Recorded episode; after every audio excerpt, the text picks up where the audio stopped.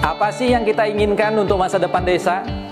Warga desa yang sehat, pendidikan yang berkualitas, pendapatan yang meningkat dan merata, lingkungan desa yang tetap lestari, desa aman, nyaman, dan damai berkeadilan.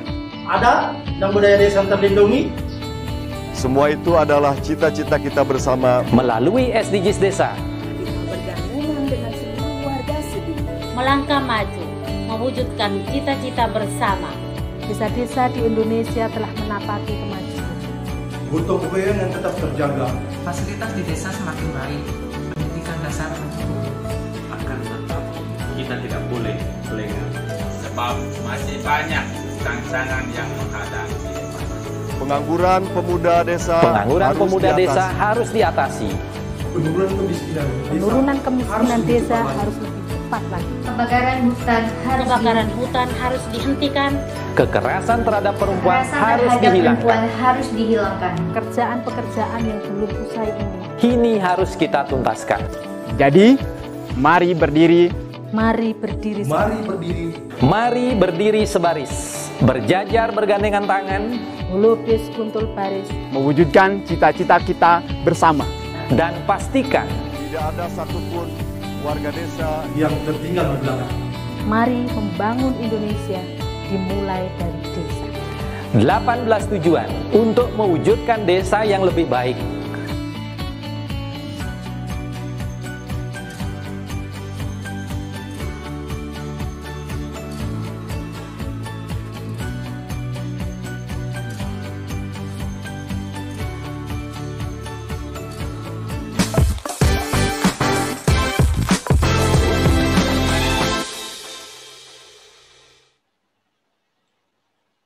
Indonesia punya panjang garis pantai mencapai sembilan puluh sembilan ribu sembilan puluh tiga kilometer dan luas wilayah perairan laut enam koma tiga juta kilometer persegi yang menjadi dua per tiga dari seluruh luas Indonesia.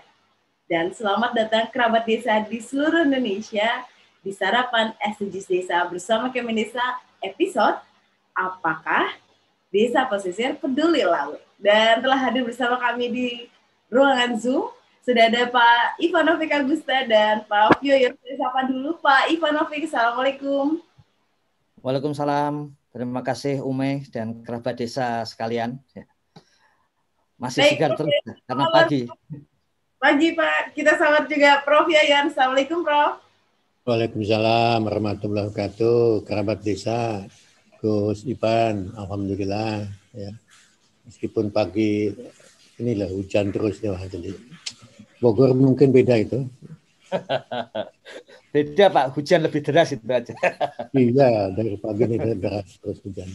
Monggo Mbak Umay dilanjut. Ya, makasih. Pak Ivan, Prof Yoyon dan seluruh kerabat desa di Indonesia. Dari kecil, dari sekolah menengah atau sekolah S D, kita sudah disebutkan bahwa luas Indonesia dua per tiganya adalah laut.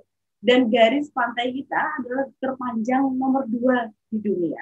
Dengan demikian kita pastinya punya banyak desa pesisir. Saya tanya ke Pak Ivan, apakah desa pesisir kemudian terdata ada berapa Pak di Indonesia?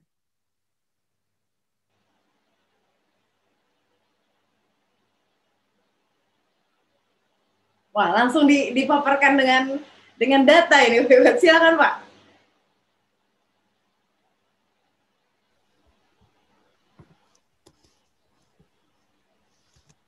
Apakah kedengaran Umay? Oke, sudah terdengar Pak. Ya, ya. Maaf karena di saya katanya belum anu, unmute. Jadi ada sepuluh ribu tujuh ratus empat puluh tiga desa pesisir di mana pendapatan sebagian besar warganya adalah nelayan gitu. Karena sebetulnya ada juga desa-desa pesisir yang pendapatan utama warganya itu bukan nelayan. Jadi di Papua misalnya, itu ada desa-desa kehutanan gitu yang ada di pesisir juga. Kemudian ada juga desa-desa apa namanya itu perkebunan juga yang ada di sekitar pesisir. Ini desa pesisir laut yang mata pencaharian utamanya adalah nelayan.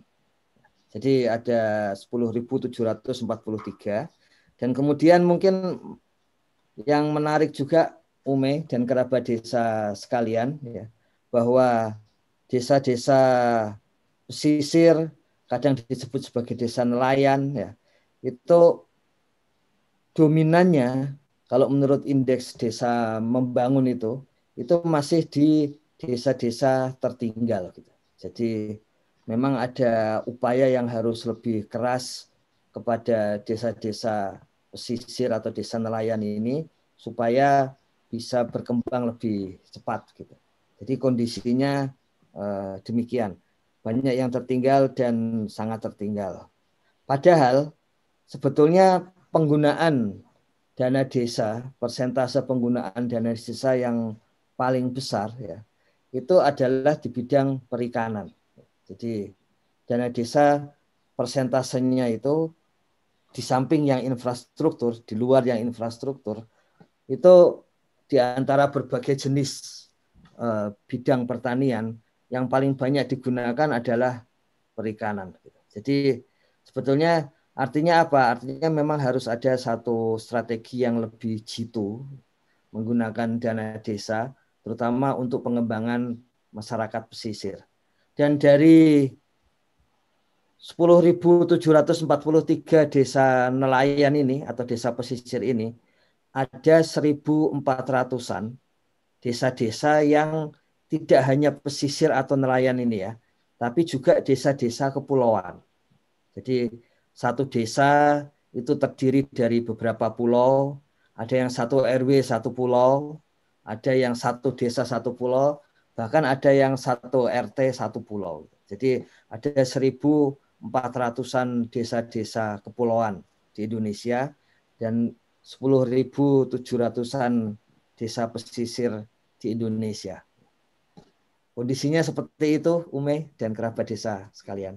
Pak Ivan, kalau saya mengutip buku Gus Menteri mengenai S D Gs Desa, di sini dituliskan bahwa Indonesia memiliki wilayah laut yang menjadi pusat keanekaragaman hayati laut di dunia. Dan kekayaan laut Indonesia memberikan manfaat ekonomi dan sosial untuk penduduk Indonesia. Pada tahun dua ribu enam belas saja, sektor perikanan menyumbang tujuh puluh enam koma tujuh miliar pada kuartal pertama dan tujuh puluh tujuh koma tujuh miliar di kuartal kedua. Pak Ivan, kalau melihat angka ini dan melihat kenyataan bahwa besarnya uh, keanekaragaman hayati kita atau potensi yang ada di laut kita, namun juga melihat kenyataan bahwa mayoritas desa yang ada di pesisir atau desa-desa nelayan adalah desa tertinggal. Ini suatu hal yang kontradiktif sekali, Pak Ivan. Ya, sebetulnya memang persoalannya bukan sekedar apa namanya itu, bukan sekedar bahwa kontribusinya banyak ya. Kontribusi pada tahun itu, kontribusi terbesar masih pada sektor manufaktur sebetulnya. Dan kontribusi pertanian itu sebetulnya ya stagnan juga. Memang stagnannya ada ada plusnya, di masa pandemi juga relatif masih stagnan sehingga dia bisa menjadi penopang bagi warga desa itu. Tapi kalau bukan masa krisis, sebetulnya uh, nilai tambahnya masih lebih banyak sektor lain, Umay. Dan yang perlu kita lihat juga di dalam masyarakat pesisir itu, ya, itu juga ternyata ada stratifikasi sosialnya itu. Ya. Jadi ada persoalan-persoalan di sana. Tapi saya kira kalau dari berbagai jenis masyarakat pesisir, desa-desa pesisir yang ada di Indonesia, pokok utamanya memang masih di persoalan infrastruktur untuk sampai ke sana gitu. Jadi membuka akses desa-desa pesisir kepada uh, dunia yang lebih luas ya, kepada perdagangan atau kepada hubungan-hubungan sosial yang lebih luas gitu. Jadi memang ini agak apa namanya, ya boleh dikatakan ironis tapi memang faktual. Jadi kalau kita baca sejarah, bahkan apa namanya relief di relief di uh, Borobudur itu ya, itu kan menunjukkan perahu-perahu besar itu justru dari Indonesia ya. Dan banyak apa namanya sudah ada dokumentasi-dokumentasi di Cina itu yang menunjukkan bahwa mereka memesan perahu dari Indonesia. Karena perahu dari Indonesia lebih besar daripada Cina. Ya, tapi itu zaman dulu ketika laut itu seperti jalan, kalau di masa sekarang itu justru tempat orang bisa saling berhubungan gitu. Tapi kondisinya di saat ini kita seringkali meskipun di pesisir kita masih membutuhkan banyak jalan menuju desa-desa yang lain di satu pulau. Kondisinya kalau melihat data seperti itu, Ume dan kerabat desa sekalian. Jadi, baik, baik, Pak. Ya. Ya, bila kita bicara kemudian S D Gs desa, berarti kita juga bicara tentang data-data yang akan diambil mengenai uh, desa peduli lingkungan laut ini, Pak Ivan. Dan S D Gs desa meng, eh, beberapa indikator diantaranya adalah kebijakan desa terkait perlindungan sumber daya laut, terjadinya peningkatan ikan secara wajar, serta tidak terjadinya illegal fishing. Pak Ivan, mungkin bisa dijelaskan, uh, bisa kita lihat uh, indikator itu di dalam bentuk kuesioner mungkin Pak Ivan. Dan ini kemana kuesionernya akan diajukan? Iya, jadi di dalam S D Gs desa kita mengetahui memang ada S D G desa nomor empat belas, desa peduli lingkungan laut. Tekanannya seperti sering disampaikan Bu Agnes di aspek peduli lingkungan lautnya itu. Ya.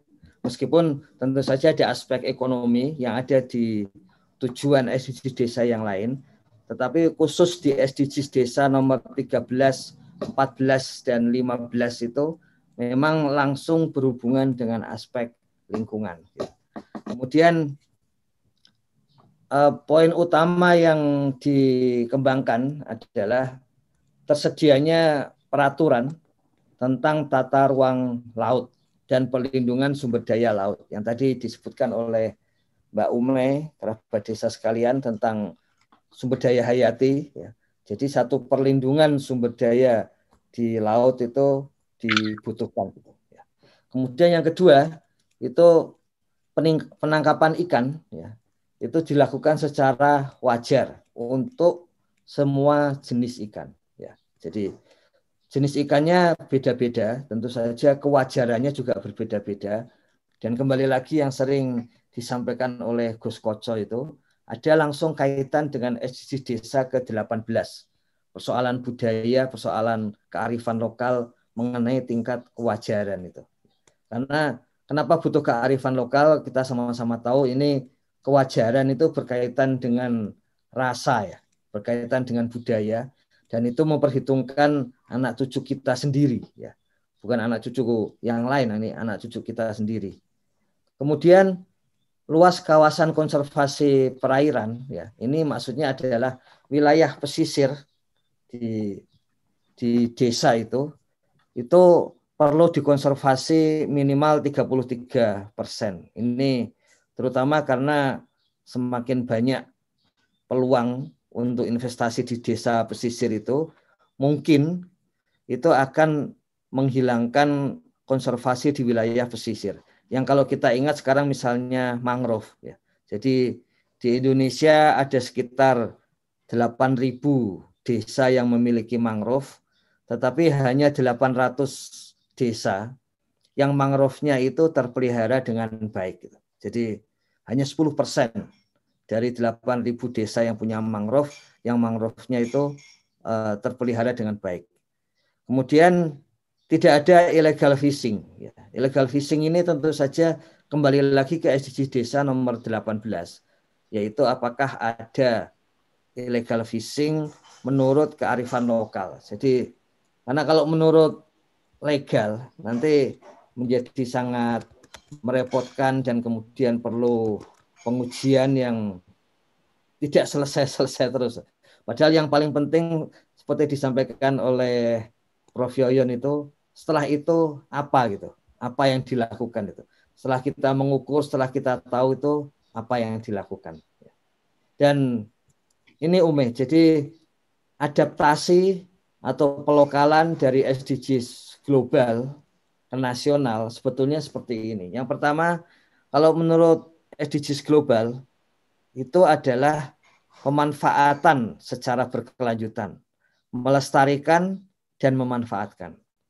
Dalam kasus Indonesia itu biasanya kebijakan lingkungan itu itu membedakan dua hal ini. Ya. Jadi kalau melestarikan itu tugas dan fungsinya dari Kementerian Lingkungan. Memanfaatkan sumber daya alam itu tugas dari kementerian seperti K K P, ya, Kementerian Kelautan, Kementerian Pertanian seperti itu. Jadi alam itu dalam konteks kebijakan publik di Indonesia itu sering dibagi dua menjadi seperti itu. Ya. Jadi yang satu memanfaatkan alam, yang satu dianggap melestarikan alam. Ya. Dan ini eh, minggu yang lalu sudah dibahas juga oleh Profesor Yoyon, sebetulnya kelebihan S D Gs itu ada di melestarikan. Ya. Sebetulnya seperti itu. Karena yang memanfaatkan alam itu eh, paradigma pembangunan yang sudah lama, yang kemudian membuat banyak kerusakan, dan sekarang berusaha diperbaiki dengan melestarikan. Nah, keseimbangan antara melestarikan dan memanfaatkan inilah yang kemudian oleh Gus Menteri itu disebutkan tadi, bahwa ini sesuai dengan kondisi atau kearifan lokal gitu. Nah, di Indonesia itu ditulis bahwa pada tahun dua ribu dua puluh itu mengelola ekosistem laut dan pesisir berkelanjutan, menghindari dampak buruk yang signifikan, memperkuat ketahanan, kemudian restorasi dari pesisir. Ya. Jadi kalau kita lihat, mestinya ini tercapai sebagian kalau melihat kondisi desa. Ya. Karena eh, restorasi tadi contohnya eh, mangrove saja seperti itu. Kemudian ditunjukkan juga di dalam S D Gs di level nasional, pada dua ribu dua puluh itu secara efektif mengatur pemanenan dan penghentian penangkapan ikan yang berlebihan, ilegal, dan ikan yang meru- penangkapan yang merusak. Menggunakan rencana pengelolaan pesisir berbasis ilmu pengetahuan, memulihkan persediaan ikan yang layak sampai ke tingkat yang bisa menghasilkan produksi maksimum yang berkelanjutan. Ya, memang selalu ada seperti tadi uh, histori dari kebijakan publik kita tentang alam memang selalu tadi antara menggunakan atau memelihara. Jadi ini juga sama ini, memproduksi hasil maksimum yang berkelanjutan seperti itu. Kemudian melestarikan sepuluh persen wilayah pesisir. Ya. Jadi tadi kalau untuk desa, kenapa tiga puluh tiga persen? Karena memang peluangnya ada di desa. Dan seperti disampaikan oleh Bu Agnes, ini ada kaitan dengan soal resiko. sepuluh persen, kalau itu hanya sepuluh persen yang, yang terkonservasi di desa pesisir, itu akan merugikan warga desa pesisir sendiri. Sehingga kemudian oleh Gus Menteri dinaikkan menjadi sepertiganya, yaitu tiga puluh tiga persen. Kemudian pada tahun dua ribu dua puluh juga melarang bentuk-bentuk subsidi perikanan yang berkontribusi terhadap kelebihan kapasitas penangkapan ikan yang ber, yang terlalu banyak ya, yang berkelebihan itu. Jadi artinya jangan sampai subsidi kepada nelayan itu membuat mereka mengeksploitasi laut berlebihan. Kira-kira maksudnya seperti itu. Sehingga perlu dilakukan bahwa subsidi itu juga melestarikan laut yang ada di sekitar sekitar kita. Tentu saja seperti disampaikan oleh Pak Edot beberapa minggu yang lalu itu, bahwa ini ada kaitan juga dengan politik internasional. Dan seperti disampaikan Bu Agnes kembali bahwa S D Gs desa itu yang utama tentu saja mengamankan warga desa sendiri. Jadi memahami adanya konteks politik ekologi internasional, tapi tujuan utamanya adalah mengamankan warga desa sendiri. Nah, ini kemudian yang dilakukan pada level nasional dan kemudian di desa kalau kita lihat, itu tata kelola. Nah, begitu tata kelola, maka indikatornya adalah kebijakan. Makanya tadi di bagian pertama, itu dari S D G desa ke empat belas ini adalah Perdes atau atau S K Kades tentang perlindungan sumber daya laut. Jadi karena ini berkaitan dengan tata kelola. Apakah pernah ada? Ya dulu kita pernah punya yang namanya sasi gitu. Ya, kemudian dari situ pernah ada beberapa pihak yang menyusun perdes untuk perlindungan laut. Nah, seperti itu yang yang digunakan. Jadi sasaran pertamanya adalah tata kelola laut di sekitar desa yang berkelanjutan.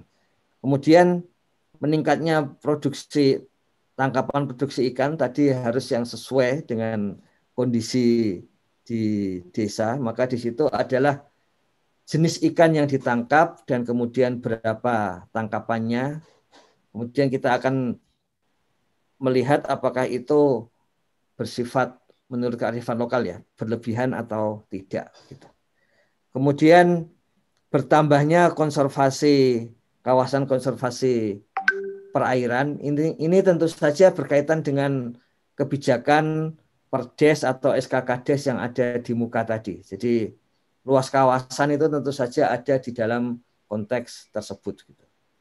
Kemudian soal penangkapan ikan secara ilegal, pada dasarnya kalau kita berkaca kepada illegal logging gitu, itu sebetulnya illegal fishing pun ya dalam beberapa kajian dari para akademisi itu, itu desa sebetulnya mengetahui juga. Jadi ini bukan persoalan hukumnya, tapi seperti disampaikan oleh Profesor Yoyon, kalau desa tidak menyadari atau tidak bersedia untuk menyatakan illegal fishing itu sebagai illegal fishing, ya, menganggap itu menutup-nutupi, maka persoalan itu akan terus ada. Gitu. Tapi kalau begitu desa berani menyatakan ini memang ada penangkapan ikan ilegal itu, maka satu kebijakan untuk menangani masalah ini akan bisa ditemukan. Jadi kira-kira kondisinya eh, seperti itu, Umay, untuk S D Gs Desa ke empat belas. Ya. Pak Ivan, ini banyak sekali pertanyaan yang uh, kemudian muncul, Pak Ivan. Mengapa hanya illegal fishing? Padahal yang menjadi uh, topik utama di, di F A O global itu adalah illegal fishing, unreported atau tidak dilaporkannya, dan unregulated fishing. Karena masalah I U U, jadi tidak hanya I, tapi ada U U di belakangnya. Uh, tiga masalah ini adalah masalah-masalah utama yang biasa terjadi pada small scale fisheries yang ada di negara-negara sedang berkembang seperti Indonesia. Lalu pertanyaan kedua, Pak Ivan, ada desa-desa pesisir yang saat ini tengah berada di dalam wilayah konservasi. Tadi seperti disebutkan Pak Ivan, bahwa melestarikan adalah tugasnya Kementerian uh, Lingkungan Hidup, lalu memanfaatkan adalah tugasnya di beberapa kementerian, salah satunya K K P lah misalnya.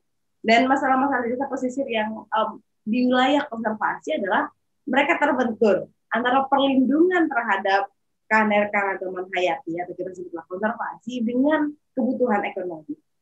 Dan yang ketiga, Pak Ivan, bahwa apakah uh, di dalam S D Gs ini kemudian di, diberitahu atau atau dicari informasi bahwa desa peduli lingkungan laut itu tidak terlepas dari desa nelayan, dan nelayan pun terbagi atas beberapa uh, uh, layer atau seperti, sama seperti petani, ada nelayan uh, yang gurem atau hanya menjadi uh, anak buah kapal, ada juga nelayan memang memiliki kapal.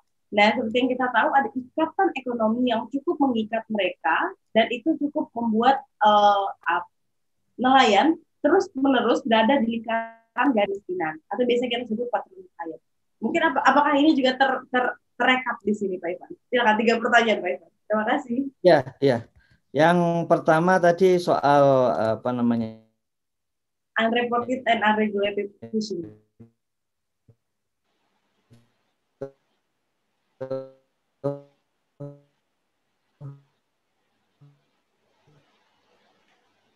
Pak Ivan sepertinya terlalu uh, banyak, banyak. Memang uh, tadi di, ya ya. Apakah kelihatan ya? Sudah, Pak. Jadi, sudah ya, jadi memang di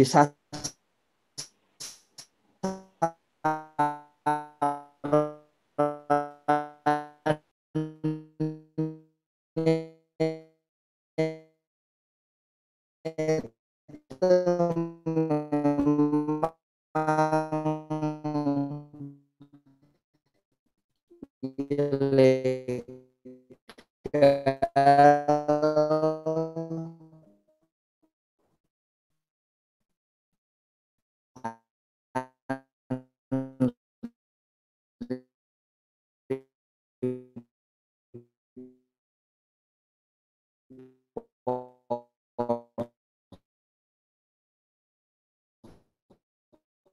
di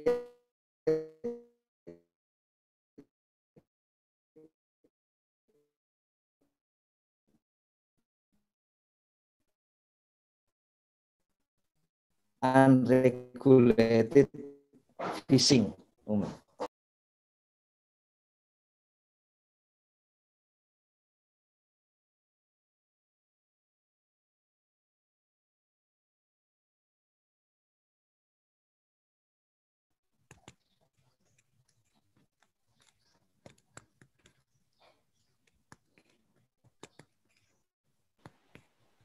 Uh, Bu Agnes, Pak Ivan sedikit terputus, Bu Agnes. Kita akan kembali ke Pak Ivan nanti setelah Pak Ivan kembali bergabung. Iya, ya, Pak Ivan. Siap. Oh, udah, udah gabung. Sedikit nanti saya akan di akhir saya ingin berbicara dengan Bu Agnes. Baik, Pak Ivan, ya. Monggo dilanjutkan, Pak. Ya, jadi maaf ini. Wah, gini lagi. Ya. Jadi apa namanya memang tadi disebutkan soal apa namanya berbagai ilegal, unreported dan sebagainya tadi. Kemudian belajar dari startup itu bagaimana mereka menggunakan sedikit indikator tetapi yang memang sudah teruji e, memiliki pengaruh gitu. Maka kemudian diusulkan oleh Gus Menteri itu bahwa ini adalah penangkapan ikan yang meningkat secara wajar gitu. Nah, nah di situ termasuk di dalamnya adalah unreported tadi. Jadi soal unreported itu memang soal pada level mikro gitu. Dan karena ini berkaitan dengan data-data mikro pada level desa begitu, maka justru yang seperti itu akan lebih mudah diketahui Umi. Jadi kan kita mengetahui unreported itu kan dari studi-studi mikro selama ini.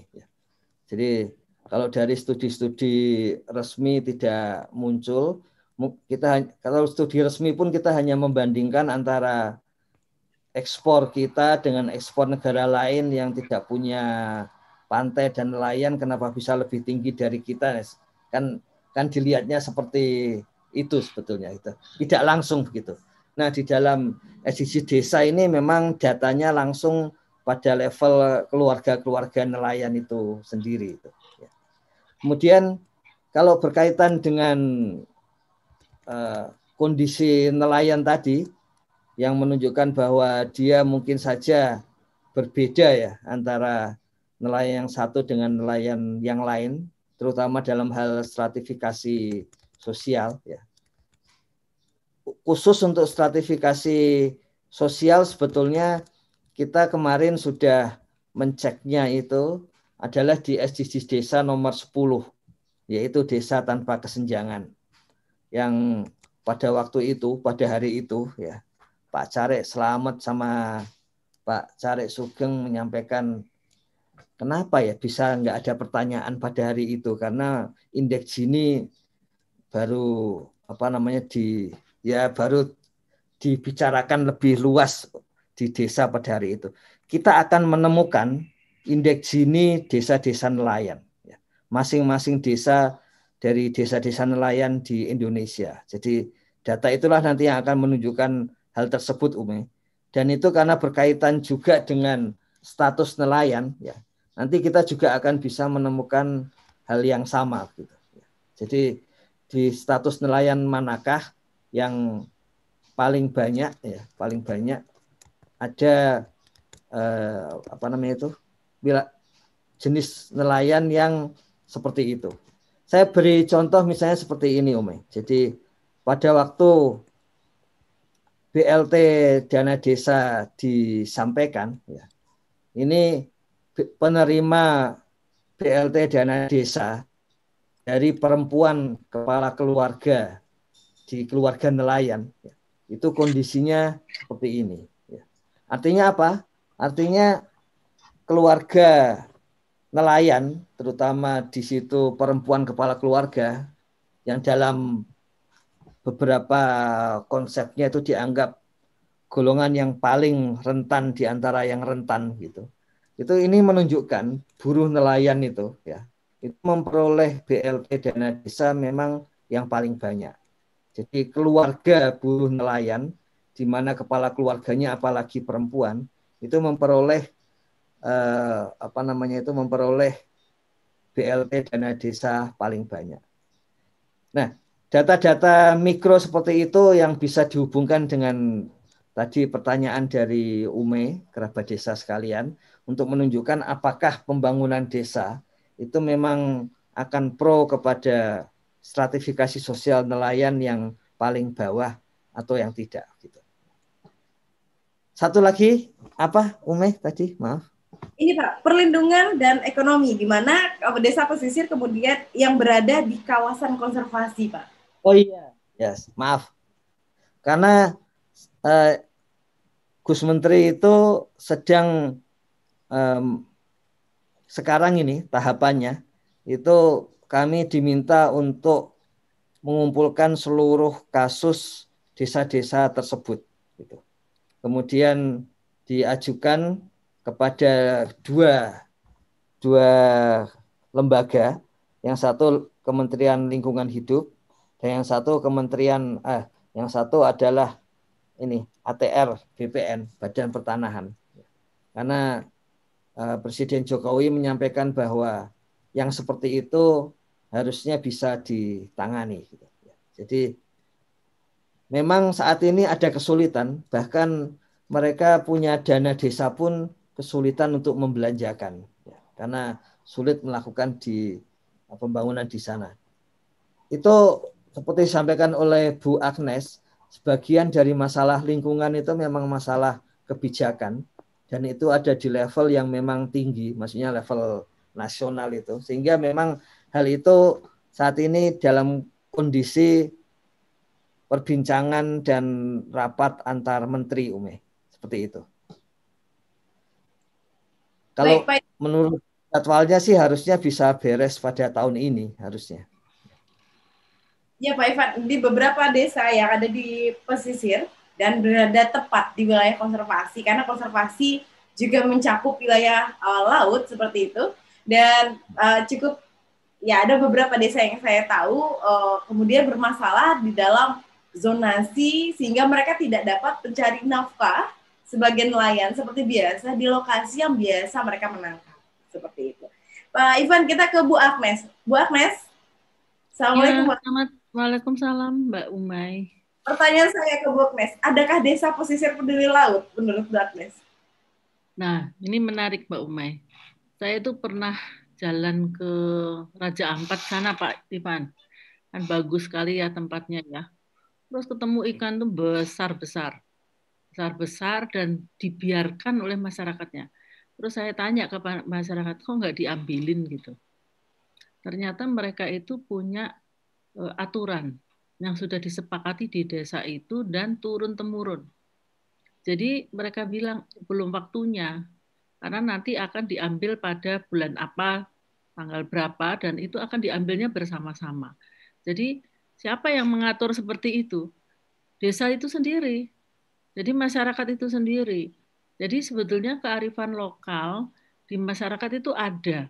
Saya tuh kagum sekali karena ikannya itu yang ikan mahal-mahal itu. Terus saya tuh kagum sekali karena mereka tuh tertib sekali. Jadi tidak ini tidak apa itu namanya bukan eh, nggak ngawur dan tidak egois gitu ya. Sehingga akhirnya ikan itu memang betul-betul terpelihara gitu ya. Nah, ini yang mungkin pemerintah kita atau kita ilmuwan di Indonesia bisa jadi belum punya identifikasi yang bagus ya untuk kearifan lokal seperti ini. Walaupun dia tidak ada regulasi pemerintah, tetapi mereka punya regulasi desa yang mereka sepakati sendiri.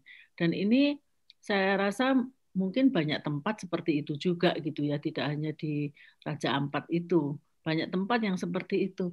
Wah, kalau misalnya semuanya seperti ini kan aman kita ya. nggak ada yang merusak, kemudian nggak ada yang ngawur gitu.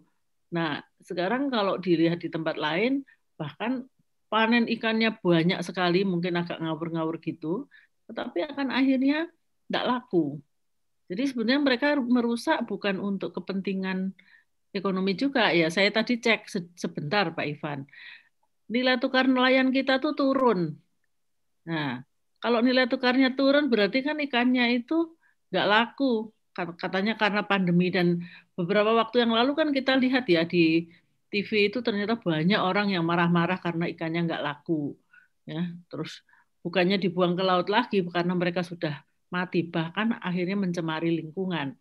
Nah, ini yang eh, apa itu namanya? Ya, kejadian-kejadian ini kan berulang ya. Jadi yang tadi apa unregulated itu, apakah itu masuk bagian dari unregulated atau eh, seharusnya sudah ada regulasi tapi tidak diterapkan secara baik gitu ya. Pak Ivan, ini Mbak Umay, saya mengajak Bu Dian. Bu Dian ini anu ahlinya di kami ya di I T S, itu memang ahlinya laut. Silakan Bu Dian, tambahi aja. Uh, selamat pagi Pak Ivan. Assalamualaikum warahmatullahi wabarakatuh, Mbak Umay, Bu Tutik, teman-teman sekalian. Um, sebenarnya banyak teman-teman yang berkecimpung di bidang perikanan, begitu. Uh, kebetulan pada hari ini uh, saya yang dia gandeng Bu Tutik, gitu Bu. um, sangat menarik dari apa yang uh, sudah disampaikan oleh Pak Irfan tadi, bahwa Um, kita ini memiliki demikian banyak desa pesisir ya Pak ya, tetapi memang bahwa permasalahan di daerah pesisir itu uh, sepertinya adalah permasalahan yang uh, turun-menurun begitu. Mudah-mudahan suatu saat bahwa kita akan bisa mengangkat ataupun mengurangi permasalahan yang uh, selama ini terjadi di pesisir, terutama terkait dengan kemiskinan nelayan gitu. Nah, saya sangat tertarik dengan apa yang disampaikan uh, mengenai de desa pesisir di wilayah konservasi.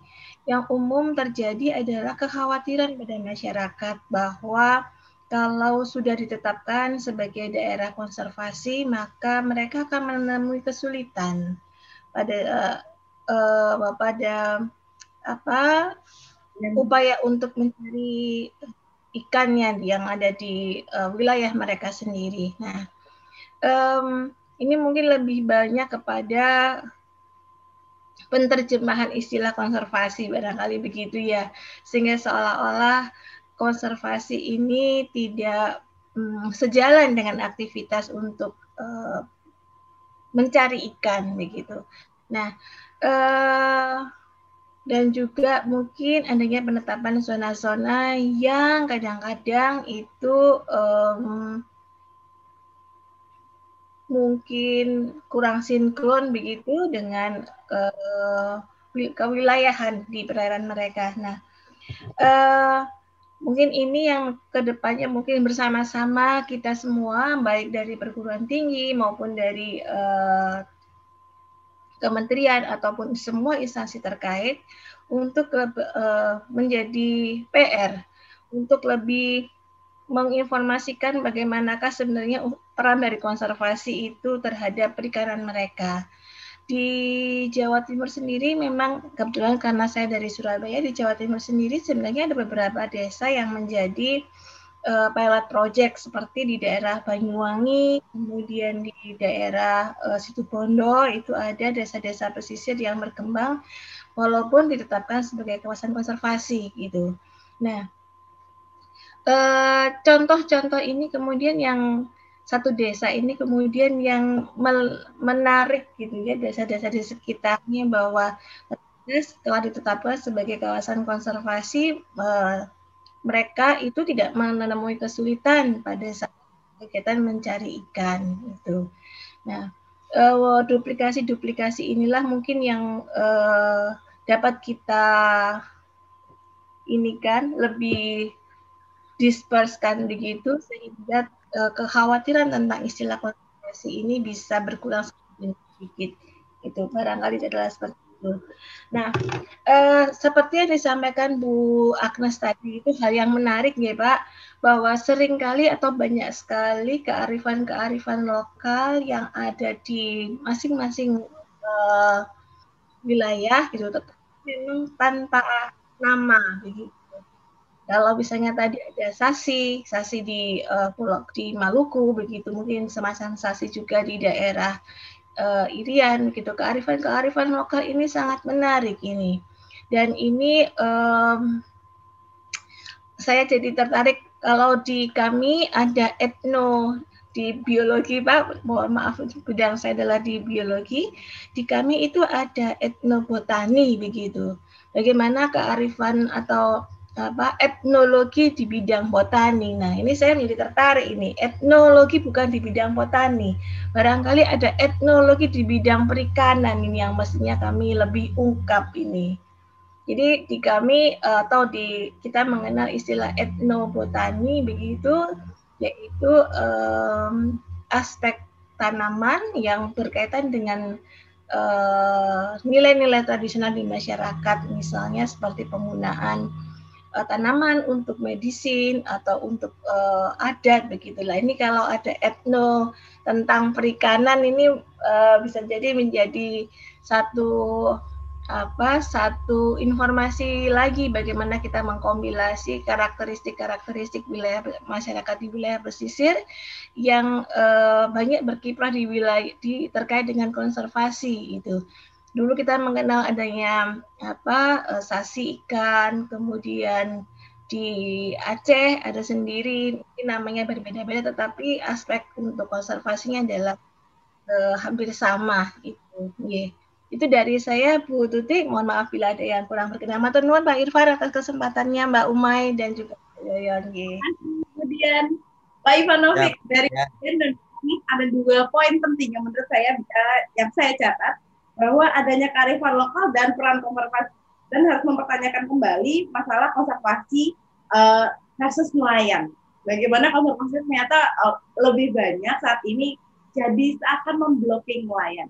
Dan ya mungkin bisa dijawab lebih dahulu Pak Ivan. Tolong saya ke Profesor Yayan. Silakan. Iya, jadi ini kelihatan ya Om, ini agak aneh di laptop saya. Kami baru melihat Bapak saja, belum belum melihat tampilan Bapak. Oh iya iya. Jadi uh, uh, uh, ya. Hambatan teknologi. Teknologi ternyata berpengaruh terhadap iklim ya Pak, atau iklim mempengaruhi teknologi. Baik ya, baik. Jadi apa? Ya. Sebetulnya kita ingin mengetahui, sebetulnya implisit ya, kita ingin mengetahui. Seperti dulu ketika orang bisa mengatakan bahwa yang merambah hutan itu bukan peladang berpindah, ya, tapi yang merambah hutan itu adalah, misalnya lebih banyak merambah hutan itu industri dari peladang berpindah. Itu basisnya adalah data. Data di mana jumlah hutan yang dirambah oleh peladang berpindah itu memang jauh lebih rendah daripada yang dirambah oleh uh, industri gitu. Nah, dalam kaitan ini soal eksploitasi atau penggunaan pendayagunaan laut di sekitar desa itu juga kiranya demikian. Jadi dalam dalam uji instrumen yang dilakukan pada bulan November dan Desember kemarin itu bisa diketahui berapa produksi ikan yang dihasilkan oleh para nelayan di di desa-desa pesisir gitu ya. Meskipun desanya tidak persis di tepi laut, jadi lebih banyak bersifat sebagai penjual ikan saat itu. Tapi peluang untuk mendapatkan data itu ada. Dan kemudian ada data juga seperti sering kita lihat bahwa itu nilainya berapa, nilai rupiahnya. Sehingga data pendapatan pun ada dan berapa nilai pengeluaran. Jadi sebetulnya implisit tadi yang disampaikan oleh Bu Dian ada permasalahan seperti itu ya. Itu kita ingin mengetahui sebetulnya pada tataran berapa realnya tiap-tiap desa itu kebutuhan dari nelayan itu. Jadi eh, seperti biasa ini datanya mikro, apakah satu masyarakat desa nelayan itu memiliki level ya level kebutuhan terhadap lingkungan pesisir yang berbeda dengan yang lain. Jadi kalau istilah Gus Menteri, wewenang itu ada di kementerian lain, ya. Tapi Kementerian Desa itu akan menyampaikan bahwa data dan faktanya seperti ini. Jadi misalnya tadi disampaikan kalau memang warga nelayan itu ya membutuhkan lingkup untuk untuk mengambil ikan lebih luas lagi, maka akan menggunakan data S D Gs desa itu sebagai basis untuk permintaan perluasan lingkup pengambilan eh, pengambilan ikannya begitu ya. Tapi kalau memang itu dirasa mencukupi tentu tidak perlu lagi. Jadi menjawab juga pertanyaan dari Pak Carek Selamet ya.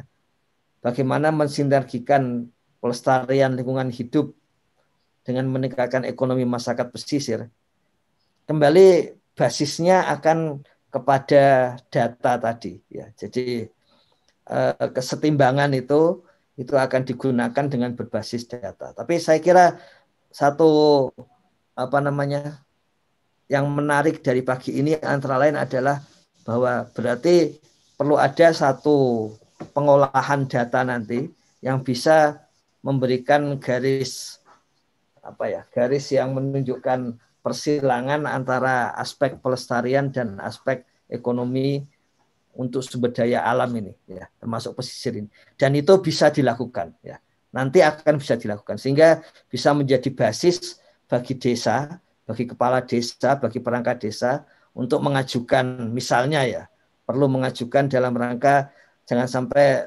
pelestarian itu sampai menyurutkan ekonomi warga dan sebagainya. Atau dengan cara lain, karena memang sebetulnya kalau kita lihat kondisi di desa-desa itu memang ada banyak cara gitu, ter, tergantung apa namanya inovasi mereka. Tapi di samping itu kalau memang ada kebutuhan ya kenapa tidak gitu. Asalkan memang ada basis data yang bisa dipakai oleh pemerintah untuk mengambil kebijakan gitu. Begitu Ume dan kerabat desa sekalian. Jadi seperti biasa ada masalah, tapi yang penting terbayang penyelesaiannya. Baik, Pak Ivan terima kasih. Baik, kita ke Profesor Yayan. Assalamualaikum Profesor Yayan. Waalaikumsalam warahmatullahi wabarakatuh. Prof, hari ini kita bicara adakah desa pesisir peduli laut. Lalu Pak Ivan juga menyampaikan ada beberapa poin-poin yang kemudian dibahas di dalam data bisnis desa yang akan diambil nanti dari desa. Dan kemudian juga ada beberapa catatan, Prof, yang cukup menarik dari Bu Agnes dan Bu Dian, masalah kearifan lokal dan konservasi yang selama ini uh, cenderung menjadi sedikit uh, bermakna negatif bagi teman-teman nelayan. Silakan, Prof. Ya. Mungkin ada pengalaman, Prof.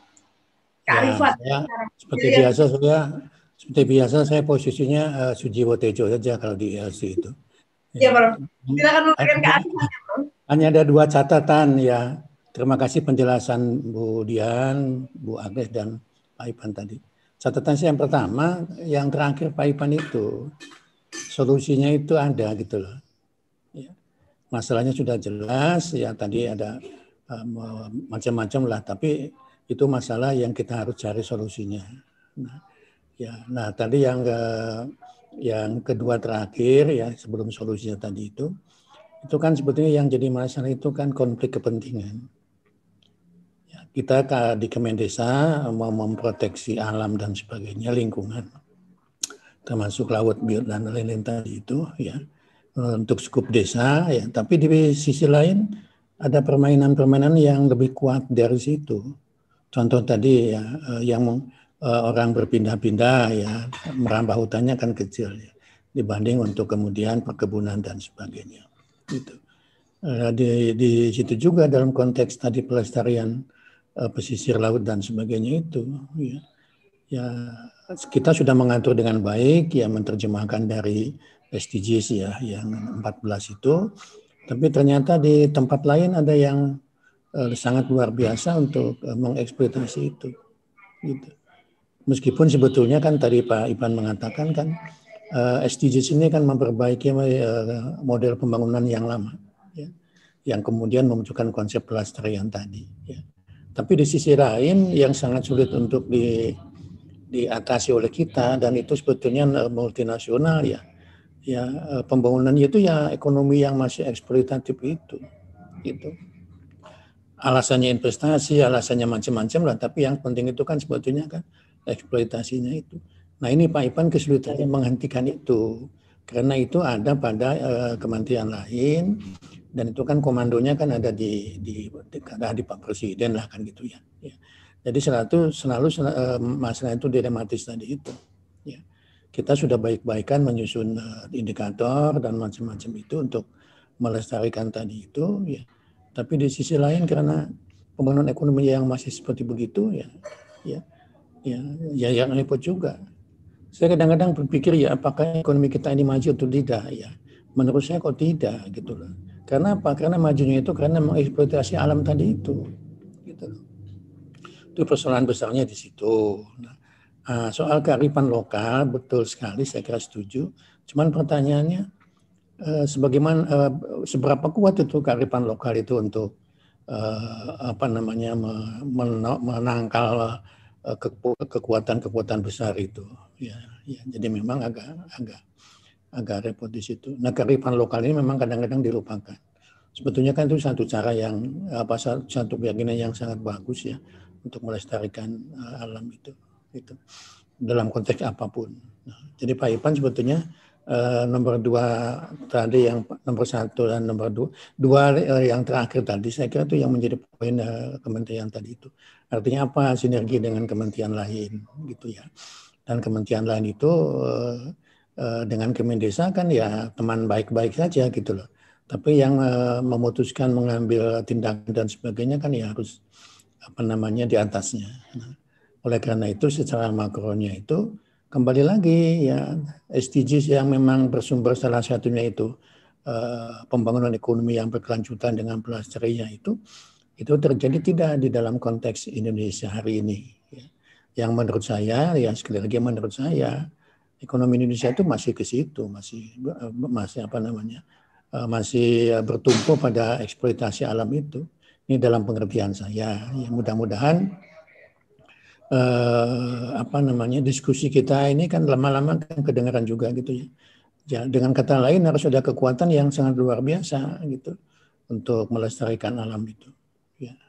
Bahkan bukan bukan uh, uh, uh, tidak sebaliknya. Saya mendengar terakhir itu ada satu kawasan ya, di Sumatera ya akan mengundang investasi dari Cina. Oh bagus sekali, luar biasa sekali. Nah, jangan-jangan kemudian uh, pertanyaannya melestarikan atau mengeksploitasi itu ya, dengan alasan uh, investasi, mengundang investor dan sebagainya dan sebagainya. Saya tidak ada kecemburuan terhadap kebijakan-kebijakan itu ya. Tapi kalau melihat praktek keseharian ekonomi kita itu, Bapak Ibu tahulah ya dengan uh, kondisi sekarang ini kan ekonomi kita kan ya, ya dengan kata lain kalau bahasa di level mikronya kan produktif produktivitas kita itu kan masih sangat-sangat terbatas, industri kita masih terbatas dan lain sebagainya. Ini kalau konsepnya uh, pesimis ya, tapi kalau op, uh, konsepnya itu optimis ya, ya ini yang harus kita tempuh nih Kementerian Desa ini. Itu kan konsepnya optimis gitu ya. Ya, meskipun belum sampai kepada satu titik yang yang ideal ya, tapi kan sudah sudah memulai. Dan kalau tidak ada yang mengingatkan siapa lagi gitu. Ini ada ahlinya, ada Bu Agnes, ada Bu Dian, ya teman-teman itu kan semua akan menuju ke situ. Ya, menuju ke situ.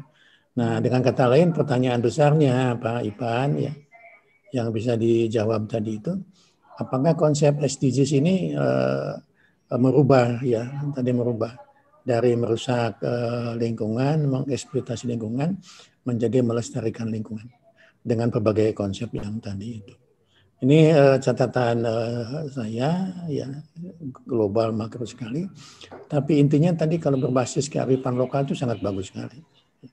Ya lokal itu tidak kemudian eh, tidak bisa menjadi menasional ya. Ya lokal itu juga bisa menjadi eh, menasional juga. Gitu. Kalau hidup di desa, Pak Ivan dulu ya, eh, konsepnya kan begini, itu pohon itu jangan ditebang karena yang nunggunya, gitu. Ada yang menunggunya.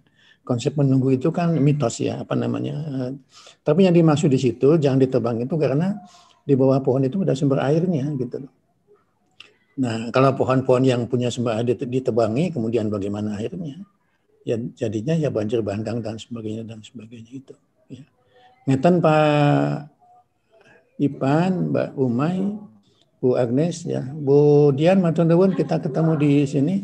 Ya saya masih harus belajar banyak tentang biologi tadi ya, ya yang namanya etno, etno, saya ada etnobiologi ya, dulu kan ada etnomatematika dan sebagainya, muncul etno, macam-macam, penting sekali saya kira begitu.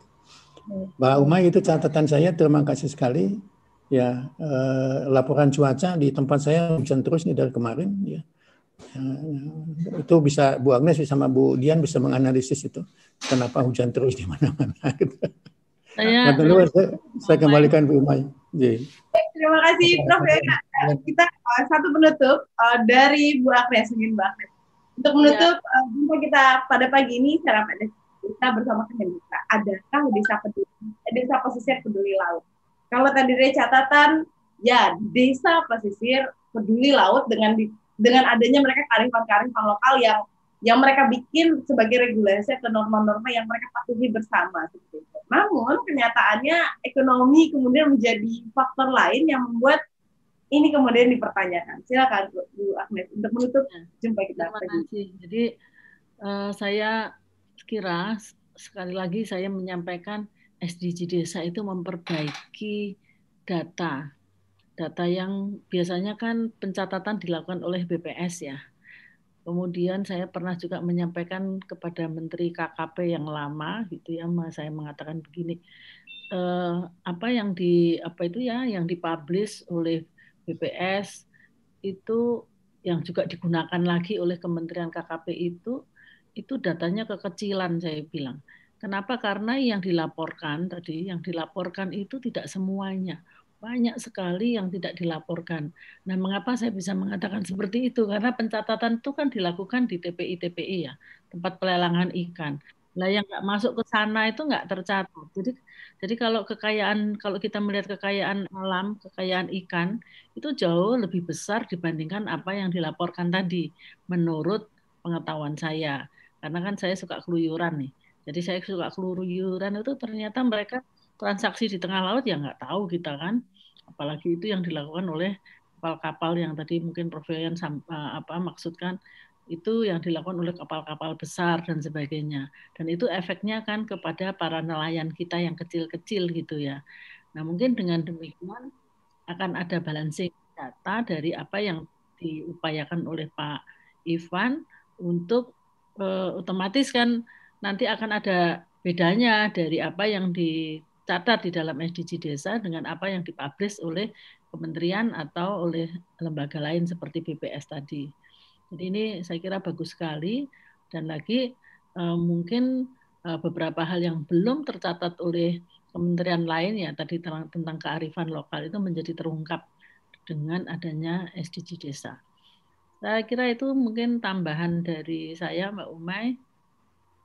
Baik, terima kasih Ibu Agnes dan seluruh kerabat desa yang berbahagia pada pagi ini. Terima kasih Pak Ivan, terima kasih Prof Yoyon juga Bu Dian yang telah berkontribusi bersama kita pada pagi ini dalam diskusi S D Gs Desa mengenai adakah desa pesisir peduli laut. Dan dapat kita simpulkan bahwa S D Gs Desa ini seperti yang disampaikan Bu Agnes adalah memperbaiki data yang sudah ada.